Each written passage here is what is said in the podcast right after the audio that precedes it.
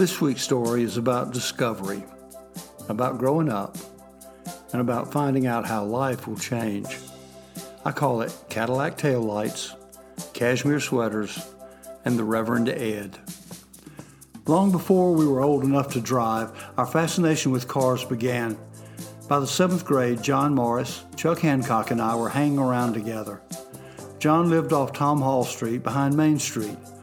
To the side of his house, John's father had built a corrugated metal building that was about 10 feet by 12 feet, and since it was not being used, we appropriated it as a clubhouse and a place for us to build model cars. We had built plastic models on our own for years, but the clubhouse took model building to a new level. About once a week in the late 1950s, we would walk up to Robert Bradford's store and pick out a new model car or two. We didn't even glance at the airplane or ship models. We were automotive purists. Bradford's store had clothes that no one of our age would ever wear, but he did carry two things we bought regularly model cars and 45 RPM records. His store was the best source in Fort Mill for current records. When Fort Mill folks did the twist, Bradford's store furnished the chubby checker, and in 1963, many teens screamed about the Beatles on Ed Sullivan on Sunday and bought their records at Bradford's on Monday. The automotive catchword during the 1950s was customize, and every plastic kit offered many ways to individualize the model. Once the car was complete, there would always be lots of parts left over, and we had boxes full of them above our work desk. It was only natural to consolidate, and after a little sorting, we had a wide selection of tires, chrome accessories, seats, decals, and all manner of other leftovers. Need a Corvette steering wheel for a 1932 Ford Hot Rod? How about lake pipes for a 57 Pontiac? We had those and more.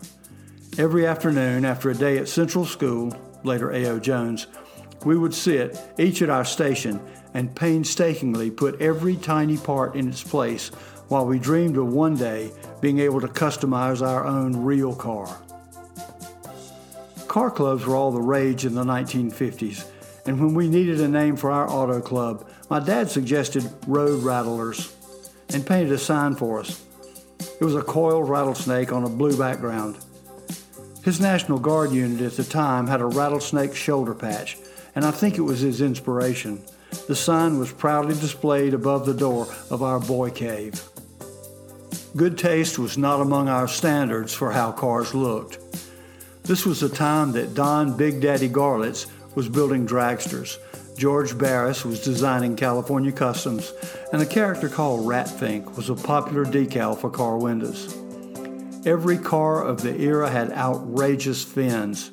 Have you ever seen a 1959 Cadillac? The double mounted red bullet shaped tail lights of the Cadillac were pure gold in the customizing world. They showed up on real cars and on models. Their appeal was obvious to every boy. My showcase model was a 1932 Ford Coupe. The Deuce Coupe was the ultimate hot rod. It was customized by anyone who could find one and celebrated later by the Beach Boys. My version was a deep metallic purple created by layer after layer of paint. Everything was brush painted, and the hard part for me was letting the paint dry before putting the model together not so easy. Many of my models had fingerprints made by my impatient hands while the paint was still soft. My purple Deuce Coupe had a small block Chevy engine with three deuces and side pipes. The interior was purple with baby blue bucket seats and accessorized with a tachometer mounted on the racing steering wheel. John, who has always been classier than I am, built an incredibly cool cherry red 1959 Chrysler 300 convertible. John loves Jaguars, while I love to hear something that goes vroom vroom. I cannot remember Chuck's favorite. As with many things, I wish I could call and ask him. The three of us wanted to be Keith. Keith was John's big brother, a senior in high school, and he constantly drove a cool car. At different times, he had an Austin Healey 3000, a 1954 Corvette, and a teal 1955 Chevy with a white convertible top and custom bucket seats. Keith Morris had a waterfall haircut, wore just the right clothes, and always had a great looking girlfriend. Keith had every high school boy's dream job in the 1950s. He was the soda jerk at Martin's drugstore. Occasionally, we would go by the drugstore and get an ice cream or a fountain coke. It seemed the tables there were always populated by high school girls. We imagined Keith in his soda jerk paper hat spending the day making ice cream floats for beautiful young women in black and white saddle shoes and poodle skirts and wearing their 1959 Cadillac cashmere sweaters. I guess it wasn't all about cars. In an attempt to keep me safe when I started driving in 1961, my father bought a 1952 Nash Rambler.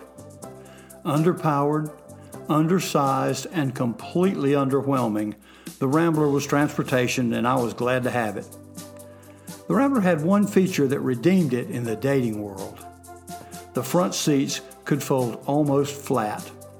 I guess for naps on the road. In my 15 year old testosterone fantasy, they were just the thing for a heavy day at the local drive in. In reality, no respectable father would let his 15 year old daughter anywhere near the Fort Rock or Auto drive in movies. Another dream crushed. During that time, I was part of the Presbyterian Youth Group.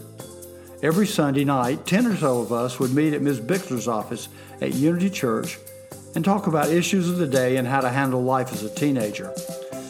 The meetings were never really preachy, and since the ratio of boys to girls was about 1 to 4, I always looked forward to them. Often after youth group, and sometimes after sports events, I would serve as transportation for three or four girls. Needless to say, my focus was not always where it should have been. One night at the red light at Bank Street and Tom Hall Street, Susan, Linda, Donna, and Cindy were piled in the Rambler for my home delivery service. While I was stopped at the light, something was making everyone in the back laugh, and as I turned around, the light changed. By the time I realized it, the light had gone to yellow, and I accelerated onto Tom Hall. I was a little too fast, a little too distracted, and the steering wheel was a little too loose, so my turn was in a wide left hand arc. I ended up with two wheels off the street before I managed to stop. My usual luck held, and just as I stopped, the police car behind me lit up in that shade of everybody look who's in trouble red. There were no blue lights then. I stayed put, and the officer walked up to my window, shining the light on my cargo of girls and into my saucer sized eyes. He asked me to get out of the car and walk me back to his patrol car. After some stern questions and a few minutes of observing my behavior, he shook his head in the way adults do when a teenager does something stupid. I stopped you because I thought you might be drinking, he said, but you seem to have been distracted. I'm going to let you go, but pay full attention to the road and not the back seat. The Rambler met its violent end six months later and only a couple of blocks away. Again, I was distracted, but this time it was not because of a car full of girls. Chuck Hancock and I were riding around through the town, and both of us were smoking. Don't judge me, everybody smoked cigarettes then. We were fairly new to the sport, however, and our technical skills were not well developed. On Unity Street, between the post office, then Central School, and the Presbyterian Church, I dropped my lit cigarette in my lap. I tried to find it, but instead found a telephone pole on the edge of the church parking lot. There was quite a loud bang, and it took a few seconds to recover from the shock. Before the Are you okay question came the command, Get rid of the cigarettes. Chuck, with a chipped tooth and a busted lip, answered, Already threw them over the fence. Just up the hill from the wrecked Rambler was the old Presbyterian manse. It is gone now after a second life as a Boy Scout meeting house for years. Then it was occupied by the Reverend J. Ed Wayland. Reverend Wayland, with his shocking white hair, was the sternest man I have ever met. If you died right now, would you go to heaven? was his signature opening line. He heard the crash and down the hill he came. I would rather have seen the Valkyries coming to take me to Valhalla. At the time, I thought he was probably without sin, and I waited on him to pronounce judgment on me. He didn't. He made sure that Chuck and I were okay, called my dad and the police, and then sat with us and tried to calm us down while we waited. For the first time, I saw him as a minister and not just a preacher. The police officer who showed up wrote me a ticket for careless driving since no one else was involved. When Dad arrived, he looked at us and calmly handled the situation of getting the car towed and getting Chuck looked after. The man has always kept his cool. I never remember my father yelling at me about anything that was accidental. He did, after we were home and safe, give me the responsibility lecture. Bob Hill, World War II Marine veteran, could sure talk about responsibility.